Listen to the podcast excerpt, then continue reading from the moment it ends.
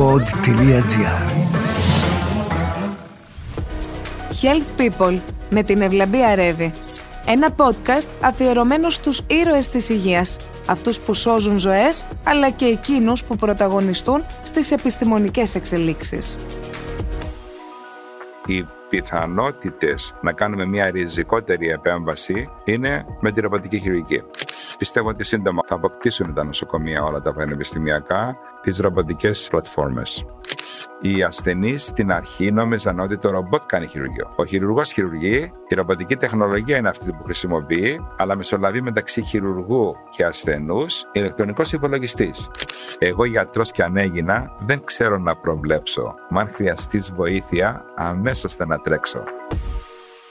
Σε αυτό το podcast θα μιλήσουμε για κάτι που σχετικά είναι καινούριο. Θα μιλήσουμε για τη ρομποτική χειρουργική και έχουμε τη χαρά κοντά μας να φιλοξενούμε τον πρόεδρο της Επιστημονικής Εταιρείας Ρομποτικής Χειρουργικής, καινούριος τίτλος, τον κύριο Κωνσταντίνο Κωνσταντινίδη. Συγχαρητήρια. Ευχαριστώ πάρα πολύ και για την πρόσκληση και για την προσφώνηση. Ε, καλά. Έχω εδώ πέρα τέσσερις σελίδες στο βιογραφικό σας, εντυπωσιακό. Είστε ο άνθρωπος που έφερε στην Ευρώπη, όχι στην Ελλάδα, στην Ευρώπη τη ρομποτική χειρουργική. Να ξεκινήσουμε με το τι είναι η ρομποτική χειρουργική. Όταν βλέπαμε στην ανοιχτή χειρουργική ότι οι επιπλοκές κατά κανόνα είχαν να κάνουν με τις τομές που κάναμε και με τον πόνο και τα βάσανα που τραβούσε ο κόσμος από την τομή, καταλάβαμε ότι ήταν πολύ δύσκολο να συνεχιστεί έτσι η εξέλιξη της χειρουργικής. Έπρεπε να βρούμε έναν άλλο τρόπο να δίνουμε λύσεις στα προβλήματα. Τι κάνανε λοιπόν οι ορθοπαιδικοί, ανακάλυψαν την αρθροσκόπηση. Τι κάνανε οι γυναικολόγοι, γυναικολογική λαπαροσκόπηση.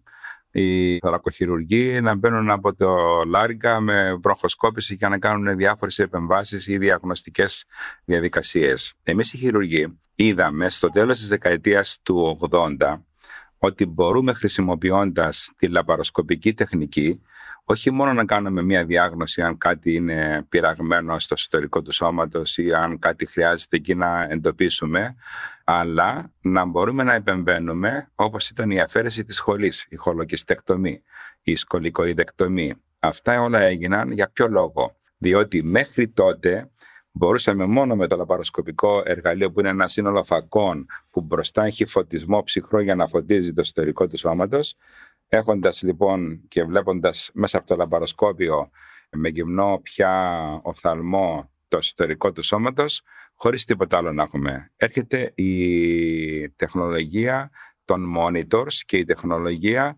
της κάμερας η οποία μπαίνει πάνω στο λαμπαροσκόπιο, μεταφέρει την εικόνα σε ένα monitor, αυτή την εικόνα τη μεγενθύνουμε όσο θέλουμε εμείς και χρησιμοποιώντας αυτή τη τεχνολογία μετατρέπουμε την ανοιχτή χειρουργική σε λαπαροσκοπική. Βάζουμε κάποια μικρά εργαλεία μέσα από το κοιλιακό τείχομα με πολύ μικρές τομές, 5 χιλιοστών περίπου, τα σωληνάκια τα οποία λέγονται τροκάρς και μέσα από εκεί έχουμε αρχίσει τότε να κάνουμε επεμβάσεις στις πιο συνηθισμένες όπως ήταν η αφαίρεση χολής, κολικοειδού και σιγά σιγά μετά πήγαμε σε επεμβάσεις άλλες, κύλες κτλ.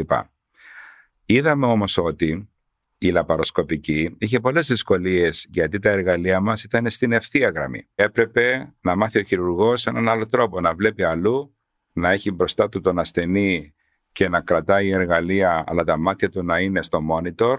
Το ίδιο και ο συνεργάτης χειρουργός. Με αποτέλεσμα αυτές οι δυσκολίες να κάνουν τα δύσκολα λίγο πιο δύσκολα και τα επικίνδυνα λίγο πιο επικίνδυνα, έως ότου εκπαιδευτούν οι χειρουργοί να μπορούν να δουλεύουν με αυτές τις τεχνικές. Και μετά έρχεται η ρομποτική και κάνει τα δύσκολα εύκολα και τα επικίνδυνα λιγότερο επικίνδυνα γιατί άλλαξε όλος ο τρόπος που βλέπαμε, η τρισδιάστατη εικόνα, η μεγάλη μεγένθηση και τα εργαλεία να έχουν στην άκρη τους κινήσεις περίπου όπως το χέρι μας το 1,5 τελευταίο εκατοστό και αυτό μας έδωσε λύση σε πάρα πολλά προβλήματα και γι' αυτό προχώρησε πάρα πολύ γρήγορα η ρομποτική. Το 2000 το FDA, ο Αμερικανικός Οργανισμός Έγκρισης φαρμάκων και εργαλείων και μηχανημάτων για την ιατρική έδωσε έγκριση σε ένα σύστημα το οποίο λέγεται Da Vinci, το οποίο είναι το ρομποτικό σύστημα που χρησιμοποιούμε σήμερα, για να μπορούμε να το χρησιμοποιούμε για να κάνουμε επεμβάσεις. Αυτό λοιπόν το 2001, 2002, 2003, 2004 άρχισε να χρησιμοποιείται σε πολύ λίγα νοσοκομεία στον κόσμο και στην Ευρώπη σχεδόν πουθενά. Το 2005 γίνεται το πρώτο παγκόσμιο συνέδριο ρομποτικής χειρουργικής στην Αυστρία, στο Ίνσπρουκ και εκεί μαζευτήκαμε 150 περίπου χειρουργοί από όλες τις ειδικότητες από όλο τον κόσμο που μας ενδιέφερε η εξέλιξη αυτής της τεχνολογίας. Σε αυτό το συνέδριο παρουσιάστηκε μια ομάδα από την Ιταλία, του καθηγητή Τσουλιανότη, κάποιες άλλες ομάδες από άλλα κράτη της Ευρώπης που είχαν ασχοληθεί με ουρολογία και με καρδιοχειρουργική, αλλά στα πρώτα τους βήματα. Εμείς τι κάναμε οι πονηροί; Είδαμε την εξέλιξη. Εγώ ήδη είχα εκπαιδευτεί στην Αμερική πάνω στη χρήση της ρομποτικής τεχνολογίας. Είδαμε τις δυνατότητες στο συνέδριο αυτό ότι είναι πραγματικά άπειρες για το καλύτερο αποτέλεσμα σε συνεργασία φυσικά πάντα με το νοσοκομείο στο οποίο βρίσκομαι, το Ιατρικό Κέντρο Αθηνών, είχα τη δυνατότητα να πείσω, να το πω έτσι, να επενδύσουν στην τεχνολογία την καινούρια, που από το 2006 το Σεπτέμβριο και μετά την αποκτήσαμε και τη χρησιμοποιούμε όντας στην πρώτη γραμμή των εξελίξεων από τότε, ήμασταν οι πρώτοι στην Νοτιοανατολική Ευρώπη και αυτοί που δίδαξαν ρομποτική χειρουργική στους επόμενους όλους, πάρα πολλούς, θα το έχετε ακούσει, φαντάζομαι. Άρα ήσασταν ο πρώτος που έφερε τη ρομποτική χειρουργική στην Νοτιοανατολική Ευρώπη. Ακριβώς. Θέλετε να μας πείτε γιατί στα δημόσια νοσοκομεία δεν υπάρχει. Υπήρξε κάποια στιγμή στο λαϊκό, αν δεν κάνω λάθο, λάθος, και μέχρι το 2017. Σωστό. Παράλληλα, όταν εμείς ξεκινήσαμε το 2006, προχωρήσαμε τα επόμενα δύο-τρία χρόνια και βλέπαμε τα μεγάλα πλεονεκτήματα το Πανεπιστημικό Νοσοκομείο Λαϊκό απέκτησε το ρομποτικό σύστημα. Χρησιμοποιήθηκε από τους γενικούς χειρουργούς, από τους ουρολόγους. Για κάποιο λόγο αργότερα σταμάτησε, γιατί αυτό το σύστημα που χρησιμοποιήθηκε σταμάτησε η παραγωγή του, πήγανε σε επόμενα. Η εταιρεία αυτή που κατασκευάζει τα συστήματα κάθε περίπου 8-10 χρόνια βγάζει καινούριο, ανανεώνεται η τεχνολογία τους. Δεν ξέρω τους ειδικούς λόγους που σταμάτησε η χρήση του ρομποτικού συστήματος στο Πανεπιστημιακό Νοσοκομείο. Αλλά λυπάμαι που έγινε αυτό, γιατί θα ήταν καλύτερα να προχωρούσε για εκπαίδευση και για να γίνεται η εξέλιξη. Πιστεύω ότι σύντομα όμως θα αποκτήσουν τα νοσοκομεία όλα τα πανεπιστημιακά, όλα που έχουν ε, ειδικευόμενους, όλα που συμμετέχουν στις εξελίξεις, τις ρομποτικές πλατφόρμες. Πάντως είναι θλιβερό να έχουν το μηχάνημα και στην ουσία, μάλλον λόγω κάποιου λογισμικού, κάποια αναβάθμισης που έπρεπε να πληρώσουν, να μην μπορούν εκ νέου να το χρησιμοποιήσουν. Αυτό είναι ένα θέμα συγκυρίας, γιατί όπως καταλαβαίνετε, με τις δυσκολίες που έχουμε περάσει τις οικονομικές όλα αυτά τα χρόνια, και ειδικότερα άμα η τεχνολογία είναι ακριβή, μπορεί εκεί να δυσκολεύτηκαν για να συνεχίσουν το πρόγραμμα. Αλλά είμαι σίγουρος θα συνεχιστεί αυτό κάποια στιγμή. Μπορείτε να μας εξηγήσετε τώρα κάποιο ασθενή γιατί να επιλέξει τη ρομποτική; Ακριβώς. Και για σοβαρά και μη σοβαρά χειρουργία, υποθέτω. Και για λόγους αισθητικής. Μπράβο. Τι κάνουμε λοιπόν τώρα; Ένας χειρουργός που έχει τη γνώση όλων των τεχνικών, να ξεκινήσουμε από εκεί, διότι θα πρέπει να σας πω ότι για να φτάσω να μπορώ να χρησιμοποιώ ρομποτική χειρουργική, μια πολύ προηγμένη τεχνολογία, πρέπει να είμαι γνώστης και έμπειρος και χρήστης της ανοιχτής κλασικής χειρουργικής, να έχω εκπαιδευτεί και να έχω εφαρμόσει και να έχω αποκτήσει μεγάλη εμπειρία στη λαπαροσκοπική χειρουργική για να πάω στη ρομποτική. Όταν λοιπόν έρχεται ένας ασθενής σε μένα και μου λέει γιατρέ μου, μου έχουν πει ότι αν κάνετε μια ρομποτική επέμβαση και κάτι δεν πάει καλά και χρειαστεί να μετατρέψετε την επέμβαση σε ανοιχτή, θα καλέσετε κάποιον άλλο χειρουργό να το κάνει αυτό. Και τους απαντώ. Περπατώ, οδηγώ αυτοκίνητο, είμαι και πιλότος. Έχετε λέω ποτέ σκεφτεί ένας πιλότος να μην ξέρει να οδηγεί αυτοκίνητο ή να περπατάει; Αυτό είναι θέμα καθαρά εκπαίδευσης και γνώσης της επιστήμης μου. Αν λοιπόν μου πείτε το πρόβλημα το δικό σας, το οποίο είναι αυτό που βλέπω μπροστά μου, με τις εξετάσεις, με αυτά που μου λέτε, και εγώ έρθω και σας πω ότι η πιο ασφαλής τεχνική για να χρησιμοποιήσω είναι η ρομποτική για αυτούς τους λόγους που θα εξηγήσω, τότε θα πρέπει να δούμε γιατί δεν θέλετε τη ρομποτική και θέλετε την ανοιχτή ή τη λαπαροσκοπική. Πρέπει λοιπόν να δούμε ποιο είναι το όφελος από μια τεχνολογία προηγμένη αν χρειάζεται σε μια επέμβαση. Και οι επεμβάσεις, οι δύσκολες, δεν τις προτείνω ούτε τις κάνω πια ανοιχτά ή λαπαροσκοπικά, διότι είμαι τόσο πεπισμένος ότι η τεχνολογία που έχω η ρομποτική με κάνει να έχω καλύτερα αποτελέσματα και αυτό είναι το ζητούμενο. Όταν ένας θα πάει σε έναν γιατρό ειδικά χειρουργικής ειδικότητας, περιμένει το χειρουργείο να πάει τέλεια. Αυτό το τέλεια, όσο μπορεί να γίνει, θα γίνει με τα καλύτερα εργαλεία. Αν δεν έχω τα καλύτερα εργαλεία και απλώς μόνο τη γνώση, δεν φτάνει. Αν πρέπει να πάω σε ένα δύσκολο σημείο και εκεί δεν μπορώ να φτάσω παρά μόνο ρομποτικά, τι θα κάνω εκεί; Θα πρέπει να, ή να εγκαταλείψω τη σωστή διαδικασία ή να κάνω κάτι άλλο. Οι ασθενείς στην αρχή νόμιζαν ότι το ρομπότ κάνει χειρουργείο. Δεν υπάρχει ρομποτική δράση εδώ. Δεν υπάρχει ανθρωπόμορφο σύστημα το οποίο πάει και κάνει το μέσο και ράβει και κόβει κτλ. Ο χειρουργός χειρουργεί. Η ρομποτική τεχνολογία είναι αυτή που χρησιμοποιεί, αλλά μεσολαβεί μεταξύ χειρουργού και ασθενούς ηλεκτρονικός υπολογιστής, ο οποίος επαυξάνει τις δυνατότητες που έχουν τα χέρια μας για να κάνουμε αυτό που πρέπει και τα εργαλεία που χρησιμοποιούμε στο εσωτερικό του σώματος έχουν και κίνηση που δεν έχει ούτε η ανοιχτή ούτε η λαπαροσκοπική τεχνολογία. Μόνο η ρομποτική το έχει αυτό. Δηλαδή νόμιζαν κάποιοι ότι έρχονται και ένα ρομπότ είναι αυτό που τους ναι. χειρουργεί και εσείς απλώς βλέπετε τη διαδικασία. Μου λέγανε έφυγε, το είδαμε και φεύγει τώρα πριν από λίγο. Το ρομπότ; ναι, λοιπόν η χειρουργική επιστήμη βασίζεται φυσικά στα της επιστήμης αλλά και στα της τεχνολογίας. Ε, θα σας πω ένα παράδειγμα. Έρχεται κάποιος και πονάει κοιλιά του. Τι να το κάνω, απλή ακτινογραφία; Δεν μου χρειάζεται. Δεν κάνω ποτέ. Να κάνω ένα απλό υπερηχογράφημα. Σίγουρα γιατί θα μου δώσεις πληροφορίες, είναι και φθηνό.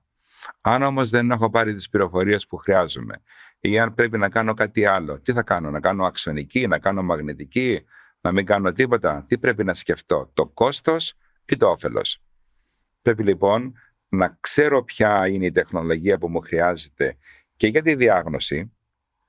Και αφετέρου, δεν μπορώ σε κάθε άνθρωπο που πονάει η κοιλιά του να του πω κάνει και μαγνητική, γιατί τι γιατρός είμαι, άμα δεν μπορώ να κάνω μια διάγνωση έστω με τρόπο που είναι πιο απλός και πιο φτηνός. Αν όμως χρειάζεται περαιτέρω αξιολόγηση, μόνο έτσι μπορεί να γίνει. Άρα το κόστος εδώ έχει να κάνει με το όφελος από την άλλη μεριά που θα έχω σε σχέση με το τι τεχνολογία θα χρησιμοποιήσω. Θα πάμε και στο κόστος, γιατί από ό,τι καταλαβαίνω δεν είναι κάτι που μπορεί να το κάνει όλος ο κόσμος. Ε, ναι. Αφορά σε πολύ συγκεκριμένους ανθρώπους. Αν βάλουμε υπόψη και ότι είστε ο μοναδικός που το κάνει αυτό στην Ελλάδα. Όχι, όχι, δεν είμαι μοναδικός. Τώρα υπάρχουν πάρα πολλοί. Ναι, αλλά με συγχωρείτε, είστε ο πρόεδρος της Επιστημονικής Εταιρείας Ρομποτικής Χειρουργικής, το κάνετε τόσα χρόνια. Νομίζω ναι. ότι σε εσάς πρώτα απ' όλα θα έρθει κάποιος λόγω και ονόματος και φήμες. Εντάξει. Να πούμε πρώτα ναι. ποια είναι τα ωφέλη ναι. και σε ποιες περιπτώσεις ναι. πρέπει κάποιος να το επιλέξει. Βέβαια. Και μετά θα πάμε και στο κόστος. Τι κάνουμε τώρα εδώ πέρα; Σε ποιες επεμβάσεις θα χρησιμοποιηθεί αυτή η τεχνική; Στο να κάνουμε, ξέρω εγώ, κάτι επιφανειακό, κάτι πιο βαθύ, κάτι πιο δύσκολο. Να σας πω ποιες επεμβάσεις κάνουμε σε καθημερινή βάση, ας το πούμε, στο δικό μας το τμήμα, που ξεκινάμε από την γαστροϊσοφαγική παλινδρόμηση και διαφραγματοκύλη που είναι ένα πάρα πολύ συχνό πρόβλημα. Υποφέρει ο κόσμος, παίρνει φάρμακα, τα φάρμακα έχουν προβλήματα πολλές φορές και δημιουργούν επιπλοκές σοβαρές. Η πανιδρόμηση τους βασανίζει την καθημερινότητα, έχουν διαφραγματοκύλη, πάμε εμείς ρομποτικά, επαναφέρουμε το στομάχι στη θέση του, κλείνουμε το διάφραγμα και δημιουργούμε μια βαλβίδα, ένα μηχανισμό τέλος πάντων να μην έχει πανιδρόμηση. Και σταματάνε τα βάσανά τους και γίνονται καλά. Και οι κίνδυνοι που έχουν και από την πανιδρόμηση και από τα φάρμακα. Και τρώνε ό,τι θέλουν μετά. Ό,τι θέλουν. Ωραίο. Και όχι μόνο ό,τι θέλουν και ό,τι ώρα θέλουν. Γιατί ένας που υποφέρει θα το πούμε 7 η ώρα το βράδυ και μετά τίποτα. Και κάτσε καθιστός το βράδυ είναι και μάσε. Πάμε στα πιο δύσκολα πια που είναι τα ογκολογικά. Είτε είναι καρκίνος στον ισοφάγο, χαμηλά κάτω, είτε είναι στο στομάχι. Όλες αυτές τις επεμβάσεις τις κάνουμε ρομποτικά, διότι έχουμε και καλύτερο αποτέλεσμα και είμαι απόλυτα σίγουρος για αυτό που λέω βάσει και της εμπειρίας που έχουμε, αλλά και των διεθνών δεδομένων που υπάρχουν. Αφαιρούμε όλο το στομάχι, εκεί που πρέπει, ή ένα μέρος του ανάλογα, και ξαναφτιάχνουμε ένα καινούργιο στομάχι με το λεπτό έντερο, χωρίς να έχουμε ανοίξει την κοιλιά στα δύο. Αυτό δεν είναι φοβερό και τρομερό. Να βλέπεις τον άνθρωπο το ίδιο βράδυ να είναι στο δωμάτιο, να μην έχει πάει στη μονάδα εντατικής θεραπείας, να μην υποφέρει από τους πόνους και να είναι καθιστός και να βλέπει τηλεόραση. Για να καταλάβετε. Τώρα μιλάμε για επεμβάσεις στην άνω κοιλιά. Επεμβάσεις στο πάγκρεα για καρκίνο ή διάφορους όγκους νευροενδοκρινής του παγκρέατος. Όλα αυτά μπορεί να είναι επεμβάσεις οι οποίες κρατούν 6, 7, 8, 10 ώρες. Ανάλογα. Ανάλογα το πρόβλημα. Σαν ένα κανονικό χειρουργείο. Χειρουργικό κανονικό. Όλο κανονικό. Γιατί μεγενθύνουμε την εικόνα, δουλεύουμε όσο είναι δυνατόν ανέμακτα και Αυτό μας βοηθά στις επεμβάσεις παγκρέατος να δίνουμε λύση στο να αφαιρούμε αυτά που χρειάζεται και να διορθώνουμε την ανατομία μετά. Επεμβάσεις του παχαίου εντέρου για όλους τους όγκους παχαίου εντέρου και ορθού χαμηλά που εκεί είναι τα δύσκολα. Ενώ με τη ρομποτική ευτυχώς έχουμε δυνατότητες να κατέβουμε πάρα πολύ χαμηλά στο σώμα, να καθαρίσουμε όλους τους βλεφαδένες που είναι απόλυτα αναγκαίο και να φέρουμε το πάνω μέρος, να το ελευθερώσουμε από τα διάφορα όργανα που είναι συμφιόμενο, να το φέρουμε χαμηλά χαμηλά κάτω και να κάνουμε αυτή την αναστόμωση που λέμε, την επανασύνδεση. Επεμβάσεις που έχουν σχέση με το σπλήνα, με το επινεφρίδιο, με το λεπτό έντερο, με κύλες κοιλιακού τυχώματος, με μεγάλες βουβονοκύλες, επεμβάσεις όπως είναι για το σύνδρομο κοιλιακών προσαγωγών ή της κύλης αθλητών, αν έχετε ακούσει που είναι ένα βασανιστικό πρόβλημα για αθλητές που πονάνε τους κοιλιακούς και υποφέρουν και δεν μπορούν να παίξουν ή να προπονηθούν, μπαίνουμε εμείς, διορθώνουμε το πρόβλημά τους, βάζουμε πλέγμα και τους κάνουμε καλά. Όλα αυτά σαν παλέτερα λαπαροσκοπικά, αλλά τώρα η επιλογή μας είναι ρομποτικά. Άρα με απλά λόγια, έχουμε έναν ασθενή που δεν θα χρειαστεί να μπει στη μονάδα εντατική θεραπείας μετά από ένα πάρα πολύ σοβαρό χειρουργείο. Αισθητικά δεν υπάρχει αυτή η μεγάλη είναι τομή. Βέβαια. Καμία σχέση με την ουλή τη μεγάλη.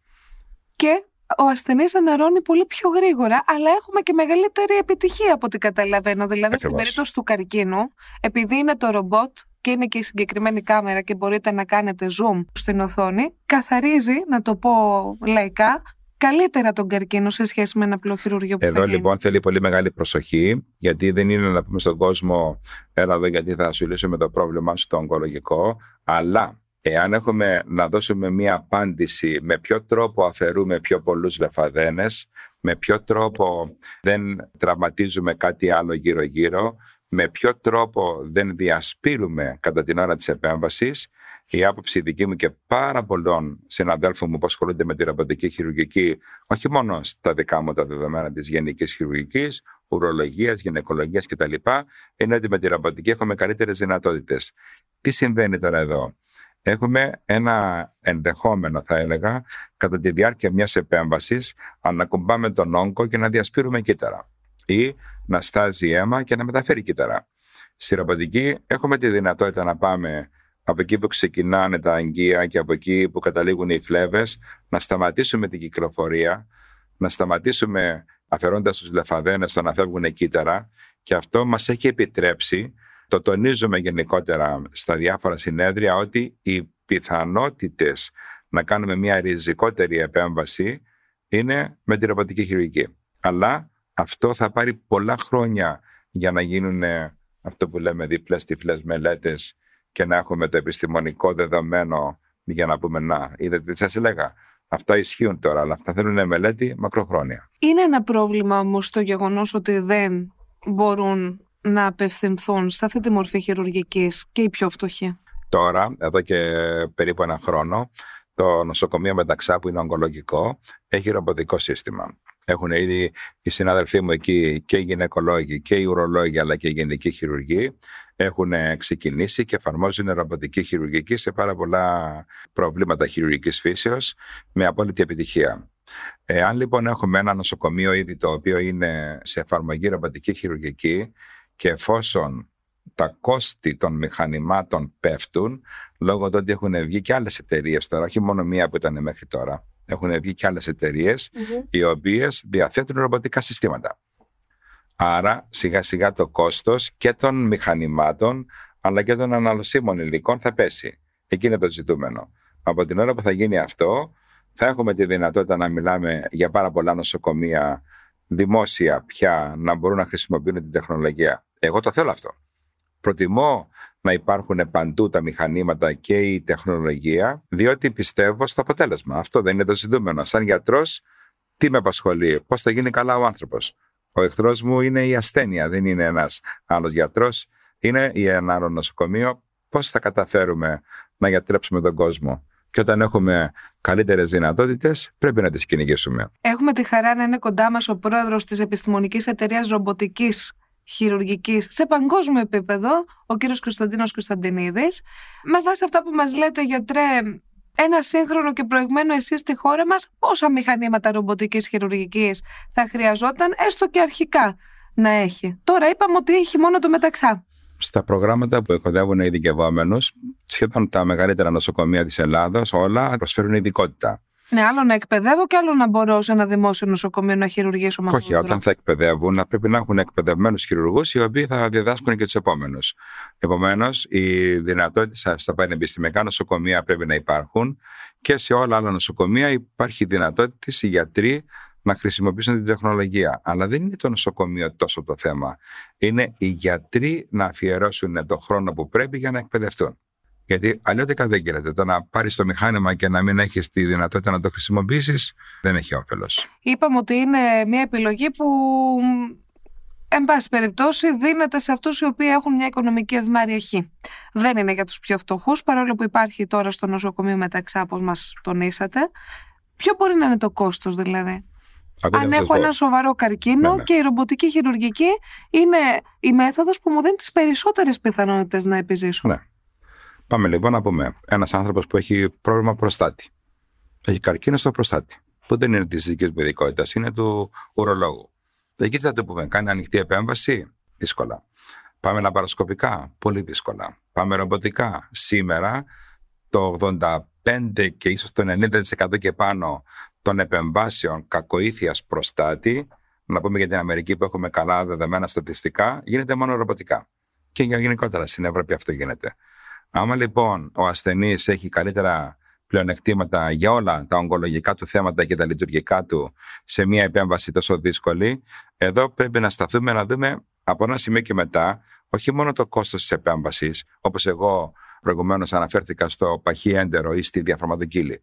Αφού έχω καλύτερο αποτέλεσμα, τι θα κερδίσει το κράτος και το σύστημα εάν χρησιμοποιείται τεχνολογία αυτού του είδους από γιατρού που είναι εκπαιδευμένοι; Τότε δεν θα πάει στη μονάδα εντατικής θεραπείας ο ασθενής παρά μόνο ελάχιστες φορές.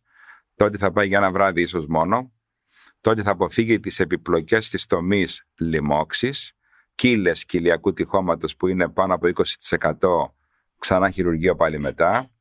Επιπλοκές που έχουν σχέση με κακή αναπνοή, πνευμονίες και θρομποφλεβίτιδες και πνευμονικές εμβολές, όλα αυτά σε μεγάλο βαθμό φεύγουν όταν οι επεμβάσεις γίνονται ρομποτικά. Άρα δεν θα υπολογίσουμε μόνο το κόστος των μηχανημάτων και των αναλωσίμων. Πρέπει να υπολογίσουμε και την παραμονή στο νοσοκομείο. Τη χρήση του κρεβατιού ή του χειρουργείου για άλλον ασθενή. Άμα είναι κατηλημένα τα κρεβάτια, γιατί ο χειρουργημένος θα κάτσει 10 μέρες στο νοσοκομείο, ενώ ο άλλος θα φύγει την άλλη μέρα. Όλα αυτά έχουν κόστη. Αλλά αυτά θέλουν χρόνο. Έχετε κάνει χιλιάδες τέτοιες επεμβάσεις. Πόσες, 5.000? 5.000 ρομποτικές και πάνω από 17.500 λαπαροσκοπικές. Γιατί είναι... επιλέξατε τη συγκεκριμένη κατεύθυνση; Ναι. Αυτή είναι μια πολύ ωραία ερώτηση. Νομίζω θα σας απαντήσω με το γεγονός ότι η τεχνολογία στα χέρια του χειρουργού την έβλεπα από τότε που ήμουν στην Αμερική 12 χρόνια. Όταν λοιπόν βλέπαμε τα αποτελέσματα να είναι καλύτερα, αυτό ήταν που μου δημιουργούσε το μεγαλύτερο ενδιαφέρον μου, που σημαίνει τι; Δεν σταματούσα από το να επανεκπαιδεύουμε, το οποίο ήταν και ο μόνος τρόπος για να μπορέσω να ζω την εξέλιξη και να συμμετέχω σε αυτήν. Βλέποντας λοιπόν καλύτερα μηχανήματα λαπαροσκοπικά, καλύτερα εργαλεία ρομποτικά, εξελίξεις οι οποίες είχαν ένα άριστο αποτέλεσμα στον ασθενή και θα σας πω και ένα επίτευγμα δικό μας. Περίπου στα μέσα της δεκαετίας του 2000 όλοι λέγαμε γιατί δεν κάνουμε την επέμβαση χολής, σκολικοειδούς, κάποια άλλα μόνο με μία τομή λαπαροσκοπικά. Αλλά εκεί είχαμε τεράστιες δυσκολίες. Έπρεπε από ένα σημείο να περάσουν τρία εργαλεία τουλάχιστον. Το λαπαροσκόπιο να βλέπουμε, ένα να πιάνουμε και ένα να κόβουμε, να το πω έτσι απλά. Αυτό είναι εφικτό, αλλά δεν είναι ασφαλές. It is feasible, but not sensible, έλεγα, στα διεθνή συνέδρια. Αν όμως η ρομποτική μας δώσει δυνατότητα να κάνουμε την επέμβαση αυτή με τα εργαλεία να τα κρατάμε, το αριστερό χέρι το αριστερό εργαλείο, το δεξί το δεξί, να βλέπω 3D, τότε θα προχωρήσουμε στη διαμέσου μιας τομής ρομποτική χειρουργική.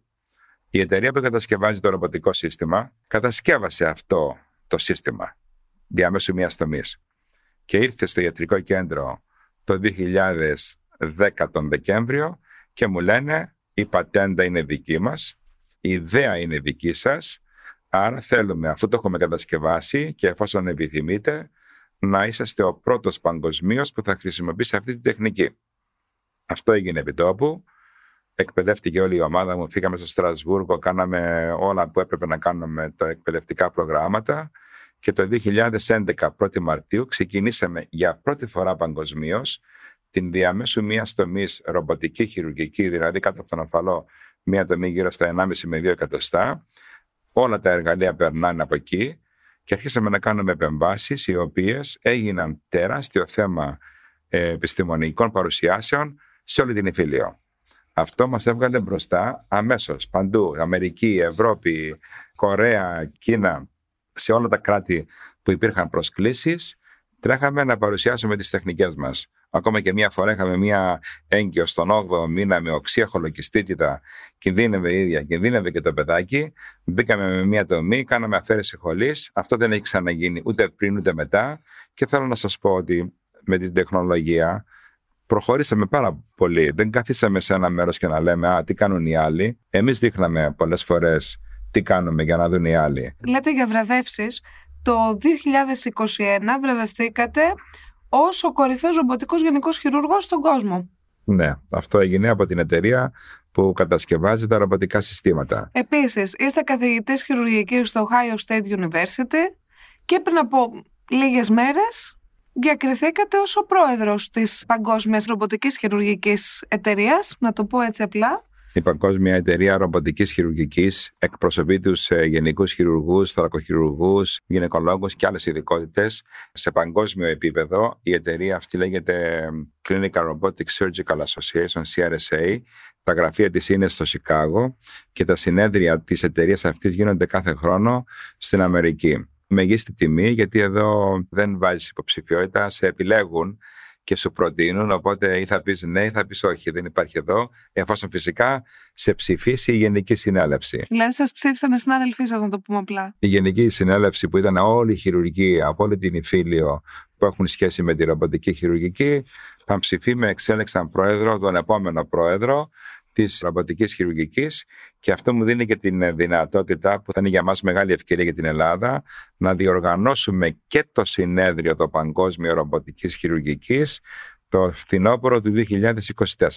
Είναι το μέλλον αυτό στη χειρουργική; Ναι. Είμαστε πίσω στην Ελλάδα. Μπροστά, πολύ μπροστά. Ε, μπροστά είμαστε γιατί καινοτομείτε κι εσείς και οι ομάδες σας. Αλλά... Και πολλοί άλλοι, όχι μόνο εγώ, και πολλοί άλλοι. Και, και σε άλλες ειδικότητες. Ναι, και ουρολογία και γυναικολογία και θωρακοχειρουργική. Είμαστε στην πρώτη γραμμή. Το λέω επισήμως αυτό. Έχετε μετανιώσει που αφήσατε την Αμερική για να έρθετε στην Ελλάδα; Ε, τίποτα, δεν το συζητά αυτό. Είμαι αντιθέτως. Θα ήμουν πολύ μετανιωμένος αν είχα μείνει εκεί. Σας ε, στεναχωρεί το γεγονός ότι ασκείτε το επάγγελμά σας ιδιωτικά και όχι δημόσια; Μου έδωσε τη δυνατότητα η ιδιωτική μου ας πούμε εξάσκηση του επαγγέλματος να έχω την πρόσβαση στην καταλληλότερη και πιο σύγχρονη τεχνολογία κάτι που φοβάμαι δεν θα μπορούσα να το είχα αν ήμουν στο δημόσιο χώρο. Επιλογή μου ήταν αυτό και τιμή μου που μπόρεσα όχι μόνο να προβάλλω την χειρουργική της Ελλάδος διεθνώς, αλλά να έχω πάρα πολλούς συναδέλφους μου του εξωτερικού να επισκέπτονται την κλινική μας για να παρακολουθήσουν επεμβάσεις, να είμαι αυτός ο οποίος βοήθησε τη Ρουμανία να ξεκινήσει από το μηδέν, την Βουλγαρία, την Κύπρο, πάρα πολλά κέντρα της Ελλάδος και σαν ε, πρόκτορ που σημαίνει επιβλέπων χειρουργός να επιβλέπω προγράμματα ρομποτικής που ξεκινούν σε διάφορα μέρη της Ευρώπης και στην Αγγλία. Φανταστήκατε ποτέ έναν χειρουργό να τον καλούν στην Αγγλία να έρθει να τους επιβλέψει να ξεκινήσει η ρομποτική χειρουργική. Να πούμε και μια μαντινάδα. Όταν λοιπόν κάποτε πήγα στην Κάσο, εγώ είμαι από Κάρπαθο. Στην Κάσο, που είναι κοντά μας εκεί, ήταν ένας μεγάλος ηλικία την εποχή εκείνη που μιλάμε πριν από αρκετά χρόνια. Λιράρης που έπαιζε φανταστική λίρα, Σάβα Περσελής, 90 ετών και είχαμε πάει με μια ομάδα, η ομάδα Αιγαίου, για να δούμε κόσμο εκεί και να προσφέρουμε τη βοήθειά μας. Το βράδυ που καθίσαμε για να φάμε, τον παρακάλεσα να παίξει λίρα. Αλλά μου λέει: Είμαι πολύ μεγάλος, δεν μπορώ να παίξω. Εγώ θα έρθω μόνο για την παρέα. Εκεί που άρχισε να παίζει η λίρα και το λαγούτο, λέει μια μαντινάδα. Εσύ γιατρός που έγινες, για πες μου τι θα γίνει. και η ζωή μου, αν μπορεί, λίγο να παρατείνει. Και του λέω εγώ επιτόπου. Αυτό τώρα με τραγούδι, κανονικό. Εγώ γιατρός και αν έγινα, δεν ξέρω να προβλέψω. Μα αν χρειαστείς βοήθεια, αμέσως θα να τρέξω. Και βέβαια, εκεί συνεχίζει ο ένας με τον άλλον ε, να λέμε μαντινάδες και μου λέει μια άλλη μαντινάδα για την ηλικία του και τα λοιπά και το απαντώ εγώ όλα τα ανακαλύψαμε, ένα απομένει μόνο να βρούμε ένα φάρμακο να σταματά το χρόνο.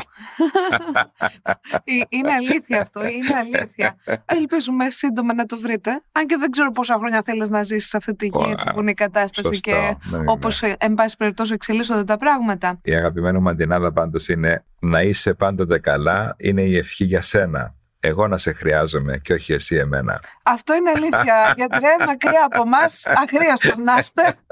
Γενικά. Έτσι. Κάρπαθο. Από Κάρπαθο είναι η καταγωγή μου. Στη Ρόδο γεννήθηκα και έχω μεγαλώσει. Ένα μέρος της παιδικής μου ηλικίας στην Κάρπαθο και το επόμενο στη Ρόδο. Αλλά όλη, όλη μου η οικογένεια έχει να κάνει με την Κάρπαθο. Ήταν δύσκολο να φτάσετε εδώ που φτάσατε; Επίπονο, αλλά ήθελε πείσμα και ήθελε ήθελε σίγουρα κανείς να πάρει αποφάσεις σε πολύ μικρή ηλικία, όπως εγώ όταν ήμουν περίπου 12 χρονών, ήμουν 100% σίγουρος ότι ήθελα να γίνω γιατρός. Ο στόχος μου μόνο και μόνο ήταν να μπω στην ιατρική σχολή, να σπουδάσω ιατρική και από εκεί και πέρα, αν ήταν δυνατό, να γίνω χειρουργός. Το είχα δηλαδή από μέσα να δουλέψει στο μυαλό μου από πολύ μικρή ηλικία. Και γιατρός και χειρουργός; Ναι, είχα ένα θαυμασμό στην ιατρική και μια επιθυμία να σπουδάσω την ιατρική. Με ενδιαφέρει αυτή η επιστήμη. Ήταν κάποιος στο σπίτι σας Κανείς, όχι, κανείς. Αλλά όλη, ό,τι βιβλίο, όλα αυτά που διάβαζα ήταν ε, πάνω στην ιατρική. Όταν α, τελείωσα το Πανεπιστήμιο Θεσσαλονίκης, την ιατρική σχολή και πήγα στην Αμερική για να κάνω ειδικότητα, εκεί τα πράγματα δεν ήταν τόσο εύκολα γιατί είναι, δεν θα σε πάρουν πολύ εύκολα σε ένα πρόγραμμα που θα πάρουν δύο αναέτος, δηλαδή δύο καινούριους κάθε χρόνο ή τρεις όταν υπάρχουν 180 υποψήφοι και 200 μετά το screening που έχει γίνει. Άρα μιλάμε για έναν ανταγωνισμό φοβερό, ο οποίος βασίζεται και στα αποτελέσματα των εξετάσεων και στις συστατικές επιστολές που υπάρχουν, αλλά και στην προσωπικότητά σου, γιατί σου κάνουν συνέντευξη, η οποία είναι από πέντε διαφορετικούς καθηγητές που θα σε ρωτήσουν ο καθένας τα δικά του για να βγει ένα συμπέρασμα. Η Επιτροπή θα πει: Ωραία, μου άρεσε αυτός εκείνος, γι' αυτό και γι' αυτό το λόγο κτλ. Δεν έχει μέσο στην Αμερική; Γιατί δεν έχει τέτοια. Δεν μπορεί γιατί αυτό το νοσοκομείο κρίνεται σαν νοσοκομείο από τα αποτελέσματα που έχει στους ειδικευομένους του, από τις εξετάσεις, από τη συμμετοχή σε διάφορες δραστηριότητες κτλ. Και αν κάποιος κάνει τη στραβοτιμονιά να πούμε ότι δεν θα πάρει αυτόν που πρέπει να είναι εκεί, θα βρεθεί μετά σε δυσκολία μεγάλη το νοσοκομείο. Και όμως εσάς σας διάλεξαν πολλές δυσκολίες. Ευτυχώς ήμουν πολύ τυχερός, συγκυρίες πολλές και μαζί με την τύχη που λένε, άμα, άμα την κυνηγάς. Γιατί άμα δεν την κυνηγάς, δεν θα σου έρθει ποτέ. Με τόσο άγχος που φάγατε, μπορούμε πως έχετε μαλλιά ακόμη. Όχι, μια χαρά, ευτυχώς, όχι το Θεό. Ε, ναι, γιατί τώρα αν σκεφτούμε ότι χιλιάδες φοιτητές θέλετε να περάσετε, μετά από τους χιλιάδες διαλέγουν μερικές δεκάδες και από τις μερικές δεκάδες ξέρετε ότι αυτή η θέση Ναι. είναι μόνο για δύο φοιτητές Ναι. και Ναι. εσείς περάσατε εκεί στην Ναι. εκπαίδευση, ε, φανταζόμαστε το άγχος πρέπει να ήταν στο Θεό. Το άγχος, η αγωνία και ο ανταγωνισμός, γιατί δεν ξέρεις τους αντιπάλους σου, είναι από όλα τα μέρη του κόσμου και ειδικότερα αυτοί που έχουν σπουδάσει στην Αμερική ιατρική, πας και εσύ από την Ελλάδα, λες τώρα θα με πάρουν εμένα να γίνω ειδικευόμενος εδώ.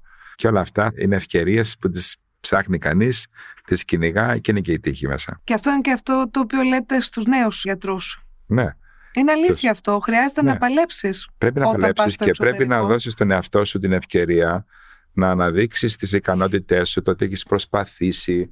Οι Αμερικανοί, ας το πούμε, δεν σε θέλουν τεμπέλη, δεν σε θέλουν να είσαι μονόχνοτος και να είσαι ο διαβαστερός. Σε ρωτάνε τι άλλο κάνεις; Άμα τους πεις κάνω και ψαροτούφεκο, τους αρέσει. Παίζω τέννις, τους αρέσει. Παίζω μουσική ή μου αρέσει να χορεύω, τους αρέσει.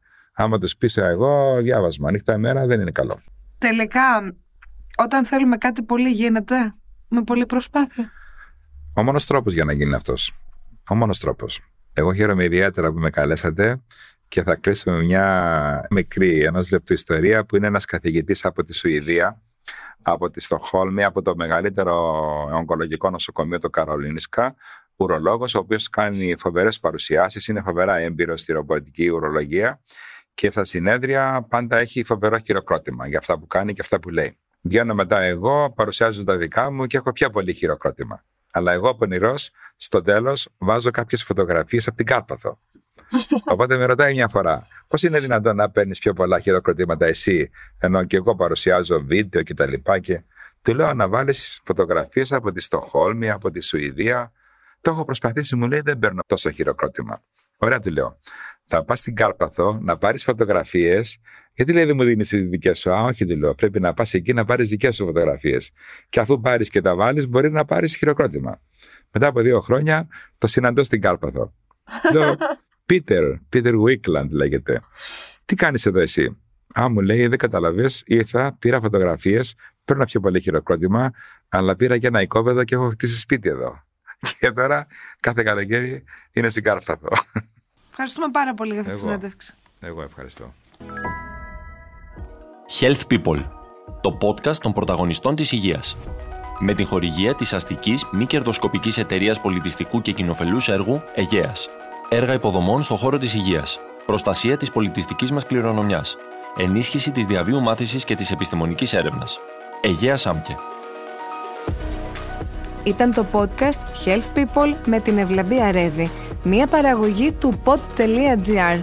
Επιστημονικός συνεργάτης Βασίλης Βενιζέλος, δημοσιογράφος υγείας.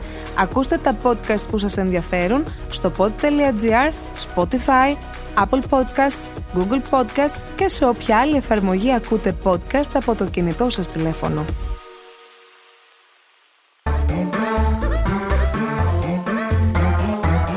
Pod.gr. Το καλό να ακούγεται.